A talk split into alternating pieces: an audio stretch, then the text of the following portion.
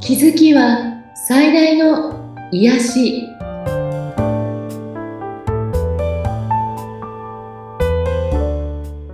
皆さんこんにちはアトラクションカウンセラーの広田ゆかりですよアシスタントの菅千奈美です。ゆかりさんよろしくお願いいたします。ろしくお願いしますさあ、今回は前回の続きということでよろしいですか前回に引き続きちょっと、えー高度なテーマの愛についてはい。 愛についてですね。はい。もう本桜がすごく大事なので、うん特に人間関係対人関係というものと深く関わっているとこなのではい。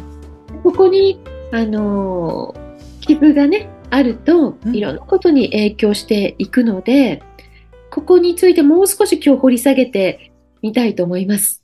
はい。お願いいたします。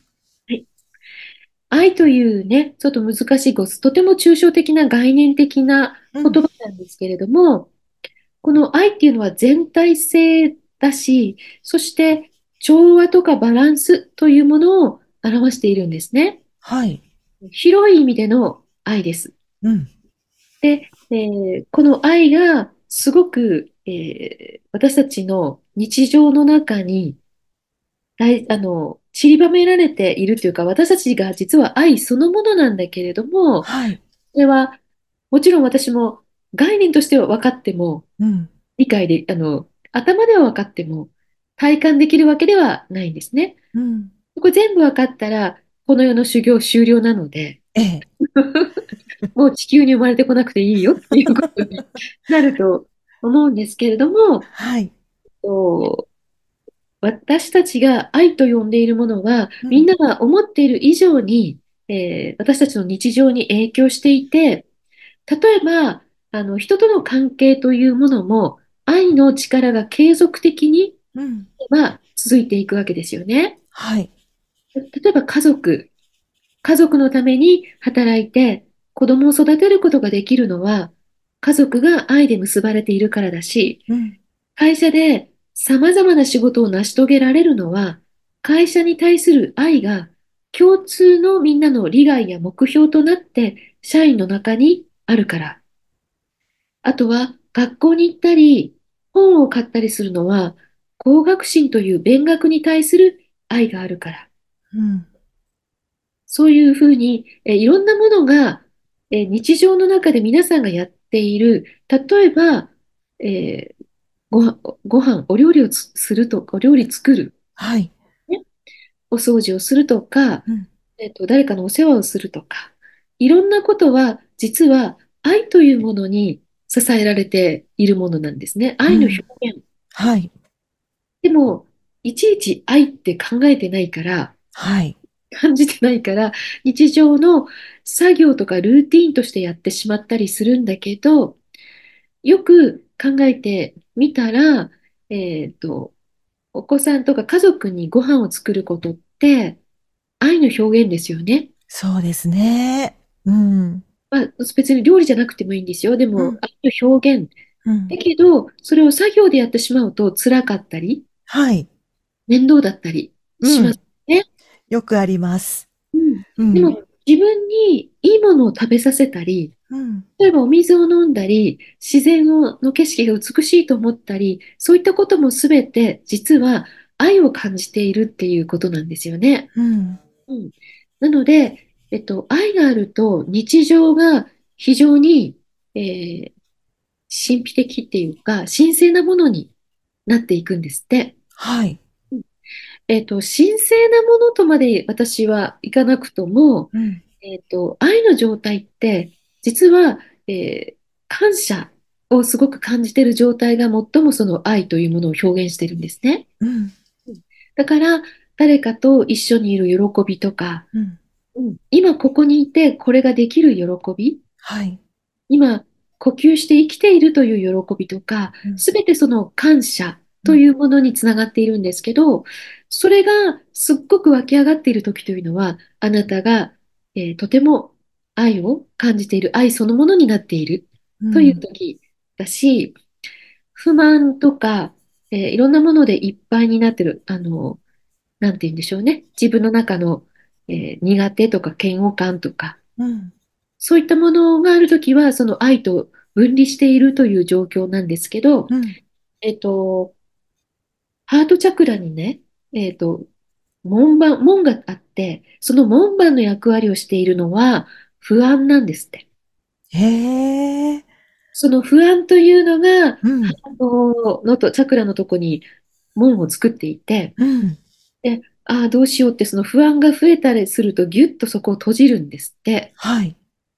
だから、まあ、それは自分を守りたくって閉じるんだけれども、ん。ずっと閉じてると、えー他のエネルギー循環がうまくいかなくって、あなたのエネルギーが枯渇してくるわけですよね。はい。だから不安がすごい強い心配性とか、うんおみじあんとかいろんな表現あると思うんですけど、うん。それが強いと、このハートチャクラ閉じやすいってことなんですね。おー。傷つかないように閉じるんだけど、ええ。でも閉じていたら、そこに喜びとか楽しさとか、うんそういったことも、成長もないということにあーなります。はい。で、この不安をじゃあ取り除くにはどうしたらいいのって言ったときに、うん。答えはそう簡単ではないんですけど、うん。と、ここで一番やってみたらいいと思うものは、愛にフォーカスするっていうことですね。愛なんですね。うん。好奇心でもいいかもわからない。もしかしたはら。い。うん。あの、自分の中の好奇心や愛というものにフォーカスしていくとう、んあとは、えっと、自分の中にある勇気。はといい。うのかそういったもので、この、えー不安を、不安の量を減らしていくと、うん。チャクラが開いていくということになるんですね。なるほど。不安はね、結構あります、私の中にも。ね、うん。誰の中にもあるんだけれども、えっと、心配性って、あの、毎回言うんですけど、日本では心配することをいいことみたいに私たちは、こう、習ってきたっていうか、はい。見てきた。だから、心配してしまうことと、ら、えっと準備すること別なんだよとうか、ん。うん。うんあの、全くほら、能天気っていうのもまた違うんだけれども、はい。でも、えーある程度準備はしても、心配から準備するのではなくて、えっと、ワクワクしながら準備するとか、うん。うん。やっぱり自分の中に出てくるイメージをもっと愛とか明るいものに変えていくと、えー違っていくんじゃないかなと思うんですね。はい。で、あのー前回もちょっとインナーチャイルドのお話ししましたけど、うん。私たちのそのビリーフってほら、もう子供の時に結構作られちゃうから、はい。それがやっぱりこの親からのうん。フィードバック、自分が何かしたことに対して親からのフィードバック、例えば言葉のストロークはい。が愛を感じられるものであったら、うん。すごく、えっと、そこが伸びるわけですよね。はい。喜ばれた自分を、自己需要、自己肯定感とか自己需要というものにつながっていくんだけど、はい。その親からのフィードバックや言葉のストロークが、えっと、愛を感じられないものであると、この自己需要がだんだんできないうん。ということになってきます。だから、今、あの、本当に子育てされている方は、本当に、あの、お子さんへの言葉のストロークとか表現って重要ですよね。はい。そうですね。うん。子供に対してだけじゃなくて、うん。こう自分のパートナーや周りの方、で、うん自分自身に対しても、はい。その、自分に対してすごい厳しいフィードバックしてる人もうん。いるから、はい。それも自分の愛をぎゅっとこう枯渇させてしまうので、うん。そこも、えっと、もっと愛というところに、えーフォーカスする。愛という世界に行くって言ったらいいかな。うそん。ういうことを意識してみるといいと思うんですね。はい。で、皆さんに愛を表現していくという時も、愛、愛はもちろんみんな愛されたいし、愛を受け取りたいわけですようね。ん。でも、えー与えていくということがすごく重要なわけです。は与い。えたものが返ってくる。うん。でも、えー自分が受け取らずに与えすぎていると、うん。これまた自分が枯渇するんですね。はい。この出入りするエネルギーというのうが、ん。均等でないと、えっと、ちょっと続かないとか疲れちゃったり、うん。呼吸する量って数量と吐く量同じですよね。はい。それと同じようにエネルギーも循環させるというときに、うん。出すけれども、出して入ってくる。そしてまた出して入ってくる。うん。という、出すばっかりとか、もらうばっかりっていうと、またこれが、えっと、バランスが崩れちゃうのよという。これ最初の話に戻りますけど、愛ってバランスとか調和なんですよね。はい。で、私が、あのこれもまだまだ長いこう愛についてのいろんなメッセージがあるんですけど、うん。今日はそこまでできないので、ちょっとこう、締めくくると、この愛というものを、えーと、自分自身が、えーまず自分の中で感じるっていうことがすごく大事だと思うんですね、愛の意味。ううんん。で、実は太陽が降り注いでいることも、うん。空気があることも、お水があることも、すべては愛の表現であるし、で、そういうことに気づいていくと、えー感謝の気持ちが込み上げてくると思うんですね。はい。これは感謝しなければいけないということではないんですよ。うん。うん。本当にこれって奇跡みたいなことなんだなってうん分かったときに込み上げてくるもの。はい。あの、本当に愛に気づくっていう、愛を体感する。うん。ということになると思います。まあ、その愛の状態に一番近いのが、気づきやすいのが感謝という状態だっていうことなんですね。うん。常にやっぱり感謝っていうところに行きますよね。そうですね。 やっぱり感謝なんだっていうこ感謝重要。とですね。うん。今回はそのヨガのポーズもお伝えしたいんですけれど、はい。その手に、手に、えっと、細かい経絡っていうかエネルギーセンター、チャクラがいっぱいあるんですって。はい。この手のチャクラ活性化するっていうのを、あの、こうね、両手広げて、はい。片手は上に向けて、片手は下に向けて、でもあの十字架みたいに開くんですよ。うん。うん。そして、それでぐるぐる、あの、回してみたりうん。するといいんですね。はい。あの、上に向けて、こう、こう動かしてみたり、下に向けてこうやってみたりとか、あと腕もうん十字架みたいにしてぐるんぐるん肩甲骨から回してみる。はい。これが手とか腕の、えーチャクラを活性化させるんですって。うん。で、このハートチャクラはこの腕とか手に非常に影響をあの受けるので、はい。手のエネルギー、ここ、チャクラが活性化してるのすごい大事。うんなんですね。うんだから肩甲骨固まってるとか、ね、こ凝るとこうなっちゃうけど、そこをもっと開くってことですよね。うん。だから、あの、例えば、美容師さんとかもそうなのかな。あの、私もこの間ヘッドスパとかも行って、行ったりするんですけど、はい。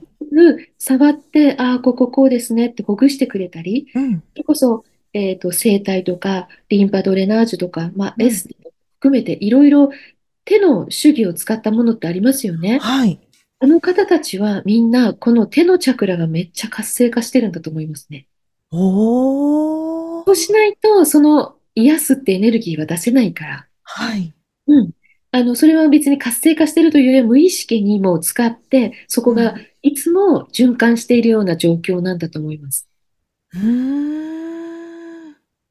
あの、もちろんその意識することでエネルギーを出せるので、誰かの肩を揉んであげたり、さすってあげたりとか、ちょっとヒーリングするとか、そういう時も、このチャクラを一回活性化するっていうのをやるといいかもしれないなと思うんですね。